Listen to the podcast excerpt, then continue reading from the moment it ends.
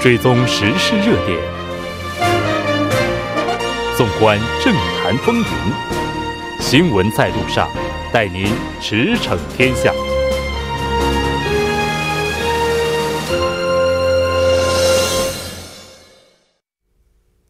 新闻在路上，带您驰骋天下。欢迎回来，这里是正在为您直播的 TBS EFM 调频一零点三。新闻在路上，在接下来的半个小时将为您带来今天的此时此刻主要新闻、环球连线以及牧民访谈。广告过后马上回来。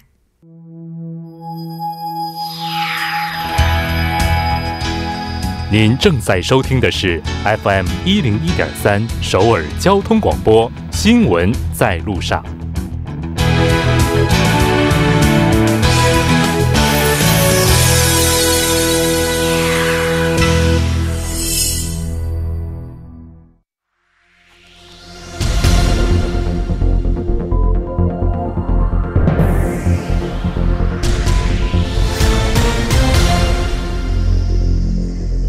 此时此刻，主要新闻。接下来，我们把时间交给新闻播报员李汉文。那稍后再见。好的，我们一起来看这一时段的新闻。针对英国首相特蕾莎梅提及的英国可能推迟下个月二十九号退出欧盟一事，欧盟表示肯定并按时接受。一位不愿透露姓名的欧盟高层官员在当地时间二十六号表示，如果提出推迟脱欧实施日期的要求，将友好的进行讨论。虽然目前还没有这样的要求，但推迟两到三个月相对来说并不复杂。梅首相表示，将在下月十二号之前进行第二次批准投票，但如果协议案再次被否决的话，他将在下个月十三号向众议院提交是否批准无协议英国退出欧盟的决议案。同时决定，如果众议院拒绝脱欧，就要求众议院在第二天十四号就延期脱欧方案进行表决。下一条新闻。印度和巴基斯坦之间的军事紧张感正在上升。印度空军时隔四十八年再次空袭了巴基斯坦，矛盾达到了最高潮。当地时间二十六号凌晨三点三十分，印度空军出动十二架米拉日两千战斗机，投下一吨多的炸弹。观察人士认为，这是为了惩罚本月十四号在印控克什米尔地区发生的自杀式爆炸袭击事件。印度媒体援引政府官员的话说，有两百到三百名武装人员在袭击中丧生。下一条新闻：韩国气象厅和环境部二十七号在气象厅举行的联合记者发表会上表示，上月二十五号，韩国政府首次进行利用人工降雨降低细颗粒物浓度的实验。但因为目标区几乎没有下雨，无法确定人工降雨的减霾效果。气象厅长金宗熙表示，在海上进行人工降雨的试验难度较大，但通过此次实验看到了新的可能性。政府将持续加大相关技术的研发，不断减少与发达国家的技术差距。下一条新闻：金融委员会今天发布了《银行法实行令》和《银行业监督规定》修正案。规定，从今年六月份开始，如果顾客以信用等级上升等理由要求银行降低利息，十天内就可以得到相关的处理结果。还决定，把在没有如实反映收入和担保等顾客提供的信息的情况下，计算高利息的行为规定为不公正的营业行为。此次修正案将于今年六月十二号开始实施。以上呢，就是此时此刻新闻的全部内容。欢迎回来。那接下来马上要为您带来今天的全球全球连线，我们将连线各地的通讯员，带您了解当地的最新资讯。马上连线我们今天的来自北京的特邀通讯员刘迪，你好。您好。非常高兴和您一起来了解今天呢北京方面的一些主要资讯情况。那金特会这次在河内举行，那我们在节目当中也是提到了，他这个北韩最高领导人金正恩在前往河内的时候是乘坐了专列。那这个专列它全长大概六十多小时的时间，其中有四十多个小时是经过了中国的境内。那对于这次金正恩的行程，中国国内的反应如何呢？嗯，我们可以看到这位三十五岁的朝鲜最高领导人金正恩，他这次赶赴越南河内参加这个呃与特朗普的会面，他采用了一种相对古老的方式，也就是火车。他搭乘了这个火车，从穿越了几乎是半个中国，从平壤出发，行程耗时了两天的时间。对于中国方面，有多种呃解释，也有多种的从多种视角来解释金正恩这次非同寻常的出行安排。有观点认为说，他选择这么长的旅行，其实是他可能最心于中国的风景，因为采用绿皮火车的方式，用四十个小时途经中国的城市、农村，其实可以最好的展现中国四十多年来可以说经济发展的一些状况，也能他通过自己亲眼所见这些在四十多年来中国经济高速增长的成果。嗯，另外有一种。中国有一种解读，就是说，嗯，其实相对于第一次他搭乘飞机，中国提供的专机来到达新加坡参加第一次的与朝与美国领导人的会晤来讲，第二次的会晤，他其实可能不想让世界看到他。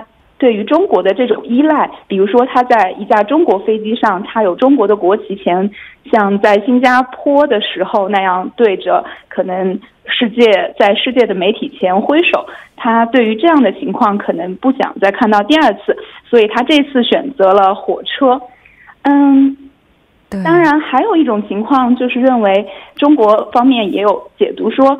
其实他这次搭乘火车是一种历史的再现。嗯，其实这种火车之旅也很好的呼应了说他之前的祖父，也就是金日成先生当年的呃火车之旅。嗯，他此次的访问越南的行程，其实与一九五八年金日成访问越南，嗯的行程其实是很相似的。在一九五八年金日成访问越南的时候，他就采用了先到中国，然后也经历也先后访问了中国的北京、武汉、广州等地方，然后他也搭乘了中国，最后搭乘了中国提供的专机，达到了抵达了越南的河内。嗯，这一次的金正恩他似乎要走的路线和祖父的很相似，但是做了一些调整。嗯，可以说他。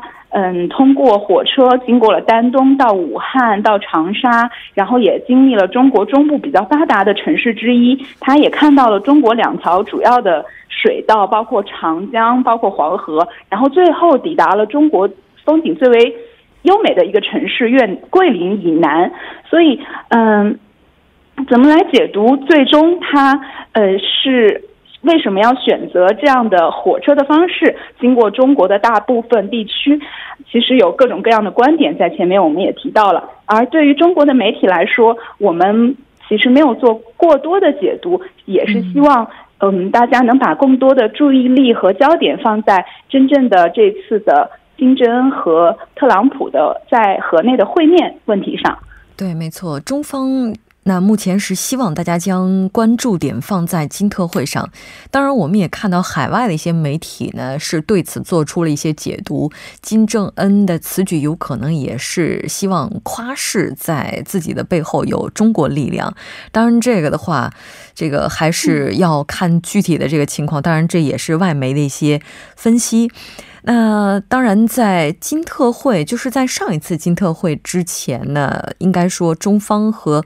北韩这个也是进行了一些沟通，所以应该说中国在半岛无核化方面也是发挥着作用的。那这个作用和影响，我们又该如何去解读呢？嗯，当然，中国在朝鲜半岛的无核化方面其实发挥着巨大的作用和影响力。我们从嗯去年六月十九号，朝鲜最高领导人金正恩他对中国进行第三次访问，以及。他自二零一一年十二月执政以来，在很短的时间内，在不到百天的时间吧，对中国进行了连续三次访问。这种密度和频次，也可以反映出其实，嗯，中朝的关系。这在呃，无论是中朝关系历史上，还是在国际关系史上，其实都是绝无仅有的一次一个现象。嗯，我觉得对于中国来说，嗯。可能有更多的观点认为，中国在朝鲜半岛无核化方面应该发挥更多、更积极主动的作用。但是目前，我觉得更多的关注点还是在嗯，朝鲜和美国的关就无核化的谈判方面。对，嗯，从中国的立场上来说，其实中国可能看似在很多的场合是不在场，但是对于无核化的推进，我们一直都是强调着，嗯，保持着自己的意见和主张，包括。嗯，金正恩首其实中国看似不在场，其实发挥着处处在场的作用。包括金正恩首次出访韩国，还有他第四次的嗯和第四次的朝韩峰会，以及朝美之间的历史性的首次峰会的前后，其实都穿插着中金正恩的中国之行。他其实也展示了中朝顶层沟通的一些必要性和一些重要性。这种嗯，在这种嗯。这种行为、这种举措，其实，在嗯国际关系的角度上来讲，它其实表明了中国在朝鲜历史的转折关头，或者说对于朝鲜历史发展重要的一个时刻的时候，中国都起着无法被替代的一种中流砥柱的作用吧。嗯。那当然，我们也看到韩媒这边有分析认为，在接下来金特会结束之后，北韩最高领导人有可能会继续会晤中国国家主席习近平。当然，在明天晚上，我们也看到。呃，据预测，这个特朗普总统呢也将会和文在寅总统通话，就会谈结果进行共享。当然，在这次金特会，因为选址是越南，所以外界也有各种猜测，就表示北韩它究竟是要选择越南模式的改革开放呢，还是中国模式？那当然，这个可能都是后话了，因为之前的话一定要就无核化等等去达成一些共识。但如果这个方面真的能够在这一轮谈判当中取得成果，那下一轮的。经济发展也是至关重要的。那中国的话，未来将会如何助力北韩的经济发展呢？呃，中国呃将如何助力北韩的经济发展？呃，我觉得这个问题是呃，类似于说，嗯，特朗普也多次强调说，呃，朝鲜它其实是一个在经济发展未来会有。无限潜力的国家，但是朝鲜会不会发展如特朗普所说，一夜之间变成经济强国？其实这种想法可能是不太现实的。朝鲜要如何发展自己的经济，呃，或者说中国将如何助力朝鲜发展经济？其实主要的主角是朝鲜。朝鲜要将自己纳入到中国、韩国、俄罗斯、日本这几个国家的经济发展规划里，这样才能助力朝鲜快速的发展自身的经济。嗯，另外从朝鲜自身来说，它在自身的经济发展水平和工业化程度相对较低的情况下，嗯，周围的国家有各种各样的振兴计划，例如说中国有东北振兴计划，韩国有东北亚的振兴计划，也就是新北方政策这样的一些政策，嗯，包括俄罗斯也有开发远东的一些计划，日本也希望能加入朝鲜的建设，所以在。嗯，朝鲜未来的经济发展中，嗯，与其说呃一个国家去助力它的经济发展，倒不如说是朝鲜自己将自己的经济发展规划和其他的国家的规划进行对接。我觉得这样的情况对于朝鲜来说是具有最大的好处的，而且朝鲜有一个得天独厚的优势。非常感谢我们今天的特邀通讯员，那我们下期再见。好的，好的，再见。接下来关注一下这一时段的路况、交通以及天气信息。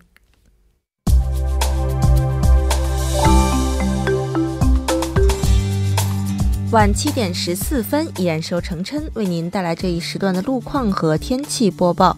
继续来关注目前时段首尔市的实时路况。第一条消息呢，来自奥林匹克大路河南方向，半花大桥至盐仓交叉口、铜雀大桥至永东大桥，以及相反方向的圣水大桥至嘉阳大桥。以上几条路段目前都是由于晚高峰行驶车辆的增多而交通停滞。好，下一则路况呢，来自江边北路九里方向，成山大桥至杨花大桥、马浦大桥至东湖大桥、圣水大桥至永东大桥、蚕市大桥至千户大桥。以上几条路段目前的路况都不是很乐观，行驶车辆的稠密度较高，还望途经的车主们保持安全车距，小心驾驶。好，我们继续来关注天气。未来几天霾天气呢将会持续的发展，空气质量不佳。韩国气象厅预计，明后两天区域大气扩散条件整体较差，全国所有地区都会被不同程度的雾霾覆盖。体弱者、呼吸道疾病患者应尽量的减少户外活动，出行时呢做好防护措施。同时，内陆多数地区白天暖意明显，但夜间气温比较低。公众需要注意及时的增减衣物，避免感冒。好，我们来看城市天气预报：首尔晴转多云，二度到十二度。好的，以上就是这一时段的天气与路况信息，我们稍后再见。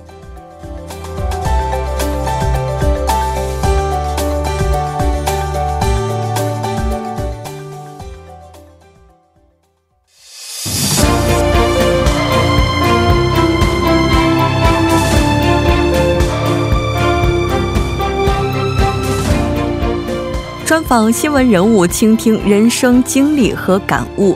改版之后，牧民访谈会在周三的晚上一起来倾听嘉宾的故事。那今天我们请到节目当中的这位嘉宾，他是中国朝鲜族文人协会的高级顾问，同时也是中韩社团精英三江论坛的共同代表张金律张先生。那你好，非常高兴今天能够邀请到您做客我们的节目。首先还是请您来先和收音机前的听众朋友们打声招呼吧。我也感到很荣幸，呃，参加你们的这个节目。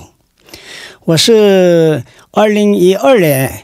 七月份，嗯，退休的。哦。那之前吧，我是在中国吉林省延边日报吧当了近这三十年。嗯。嗯，退休之后呢，嗯，每每年吧五次六次来韩国找一找，就这样呢，嗯，也可以说是一半是在中国，一半是在韩国。嗯。在这期间吧，我我我还是主要搞韩国和中国之间的文化交流和那个桥梁的作用。嗯，另一个呢，三江论坛是像它的那个主要内容是东北亚的和平与发展及中国朝鲜的朝鲜族的作用。从这个一题目来，我们搞好几次那个学术研讨会。呃，在首尔也搞过一次，在呃中国吧，延边呢，跟延边大学的东北亚研究院一起又搞过一次学术研讨会。哦，也就是您也是积极的活跃于中韩两国之间，去参与很多的活动，而且您也提到了说，现在基本上您的时间是一半在韩国，一半在中国。哈，是。呃，近日来的话，韩国应该说非常重视的一件大事件哈，就是三一运动的百年纪念活动。嗯，那我们看到朝鲜族同胞团体也是在准备三幺三纪念活动，这之间有什么相关联吗？说起中国，呃，吉林省龙井发生的“三幺三”反日运动吧，那就应该首先讲一讲它的历史背景啊。嗯，正好是一百年前的一九一九年三月十三号，呃，中国延边地区龙井吧，举行了三万余名参加的声势浩大的反日游行活动。嗯。他们呢反对日本帝国主义侵略朝鲜和对中国的侵略政策，就这么呃起来的呃独立的呃群众性反日运动，自发性的，呃自发性的，呃自发性的群众性反日运动。嗯，虽然是一百年前发生的，但是那时候是这是非暴力的和平运动。嗯，这样吧，呃，当时呢，在延边地区的汉族也是，呃，积极的响应，也一起参加过，很有，呃，有深远的意义了。嗯，另一个呢，在韩国吧，在韩朝鲜族吧，将近八十万。呃，他们不仅是不知道就三幺三反制运动。呃，他们也不了解，也没听说过。其实我们在准备这期采访的时候，去网上搜索相关三幺三的资料，对，发现能够参考的史料其实并不多。对，但确实在中国存在这样一个地方，嗯，有这样的一个纪念地。对，那也就是说，哦，也就是说，目前我们可能在宣传方面这个力度还是远远不够的。对，所以嘛，中国的朝鲜族同胞。包括呃龙井和延吉那个合龙的，他们这这个很近的地方人也不知道。当然，韩国你更不了解。嗯，这样的情况下吧，我跟他们讲了，在在韩国吧搞三月一号运动吧，那就在海外吧最大的呃反日运运动是就三幺三。然后呢，俄罗斯呢，俄罗斯沿海边疆地区吧搞了三幺七呃反日运动。这样吧，这个呢，我们都是和联系在一起的。但是，三幺三运动这个是中国朝鲜族自己的那个呃历史。嗯，这样呢，那就应该说一说它的历史背景。对，它这个是什么历史背景呢？是跟三一运动大概时间这个间隔是在同一年呢，还是十天？十天的时间，就是同一年。嗯，是同一年的，又是呃，也是一百周年。哦，今年也是一百周年。一百周年，这样吧。我跟我跟他们韩国的有关部门跟他们说了，你们搞三亿呃那个反日那个活动吧，这纪念活动那是不完善的，嗯，应该是嗯，中国的那个三幺三和俄罗斯的三幺七反日运动吧，都合在一起了，才能是完整的。我跟他们说了，他们也就赞同我的这个呃主张，这样呢，在韩国吧一百周年这个活动的时候也一起搞了。但是，首先你应该知道这个呃三幺三的历史背景。嗯，那就首先吧，呃，一八七零年的时候，朝鲜半岛吧，发生了两起大型的、百年不遇一次的呃那个天灾，嗯，旱灾。嗯，这样吧，呃，两次的，这样呢，韩半岛吧，朝鲜半岛吧，出现了大量的饥民，就民不聊生。嗯嗯啊，这样吧。大量的移民过图们江来那个延边地区定居了。嗯，这时候，呃，在韩朝鲜半岛吧，他们能生存的、能吃吃、能吃能住的人呢，基本不来了，就是一穷二白，完全就贫困的，没什么那那东西。他们吧，为了生计过江的，这些人是一部分，也是绝大部分人。然后呢，当时开始吧。呃，日俄战争之后吧，日本人呢占了上风，就把朝鲜嘛，朝鲜半岛呢，把殖民化了。这样呢，朝鲜半岛吧，那个不满那个日本的那个侵占和殖民化，这样呢，呃，整个家族，整个家族的好好几百人，嗯，搬到那个中国集集体那个移民过来的。嗯，这样这样呢，呃，主要是这两类人来组成中国那个延边地区的中国朝鲜族族群。这样吧，呃，那时候呢，人口吧，延边地区的将近八十多万。那个俄罗斯边疆沿海地区，呃，还剩为那附近包括在内吧，那里呢二十多万。嗯，这样的，因为那时候吧，边界呢，边界呢不太那么明显，可以自由往来嘛。这样呢，这一百万是什么意思呢？什么概念呢？那时候朝鲜半岛的总的人口是两千万。嗯。中国东北的人口也是那个辽宁、呃吉林、黑龙江，包括在内吧，三省的总人口还是两千多万。哦，那就是呃二十分之一呢，中国的二十分之一，朝鲜半岛的二十分之一吧，住在延边地区，这就是呃当时能起到那个掀起反日运动的那群众基础。嗯，另一个呢，呃，中国朝鲜族吧，一开始就是很重视教育了。嗯，这样呢，一过呃过江吧，马上嗯那个办起了书店，然后呢，一九零六年呢开始呢举办了那现代学校，这样吧，一九零八年呢延边地区成立了第一个呃第一批四个学校，朝鲜族学校那个建立起来了。这个呢，呃，明洞的那明洞学校，海山屯的正东学校。然后呢，德新那个地方有个昌东学校，嗯，然后呃延吉那个地方有个光兴学校，这个四个学校是最初的。后来吧，不到十年吧，迅速扩大到那个整个延边地区了。这样呢，呃，一九一九年的时候呢，将近十来年过后吧，已经是这个现代学校和书店还有夜校吧，将近有五四百五十多个所学校了。嗯，这样呢。这里呢，主要进行了反制教育。这个呢成了呃三月三反日运动的思想和精神的那个基础了。嗯，然后呢，呃那时候吧，延边地区的不少的地方吧都有群众团体了，然后各地区吧都有呃自己的呃那个领袖嘛，那地区的领袖，他们呢随时找在一起，你一起讨论，然后呢我们如何搞反日运动这样的，这样吧那时候呢，呃金洛呃金洛言。呃呃，他是那个明洞学校的校长，实际上是被称为延边地区的呃总统，起个那个作用，也别这么称呼的。总统，总统，总统，总统，延边总统。嗯，延边总统就这么，不仅是有，而且是那个呃延边地区的朝鲜族教育的，呃，他是开拓者，而且是嗯实际领导者。这样呢，他领导下吧，呃，就三月十三号呢，又搞了这个反日运动。另一个呢，国际的那个影响也很很大了。嗯，呃，美国总统那时候，一九一八年，美国总统那个威尔逊吧，威尔逊呢，他呢，呃，主张呃民族自自觉主义。弱小民族呢，搞自觉起来，决心就是那个弱小民族应该要自省，然后自我独立。嗯嗯，对，是那个意思。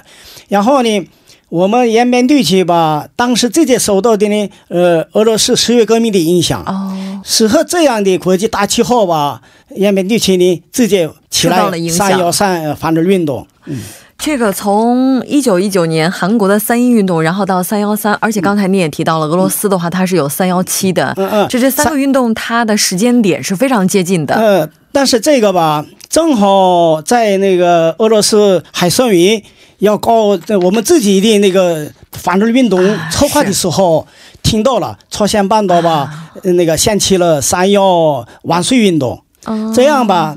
这个呢也起了呃起了导火线的作用。啊，等于本来这两个运动是独立策划的，对，独立策划的，只不过开始的时间点不一样，时间点是不一样，但是一听说朝鲜半岛吧掀起了那个三幺万岁运动，这样吧很兴奋，呃挺挺兴奋了，这样吧在俄罗斯那个沿海地区那个海参崴正在开会的呃那个领袖们吧，马上赶紧回国。然后呢，跟朝鲜的内地和也联系。然后呢，呃，吉林省延边地区的，嗯，约定三月十三号搞那个大型的反日运动。确实，哎呀，今天如果不是您介绍的话，可能我们还真的不知道这个故事在背后有着这样这样的一个背景。对。那今年虽然说是韩国三一运动的百周年，但是也希望更多的人知道，在中国延边朝鲜族这个自治州，在历史上一百年前也。有三幺三运动，也希望未来更多的人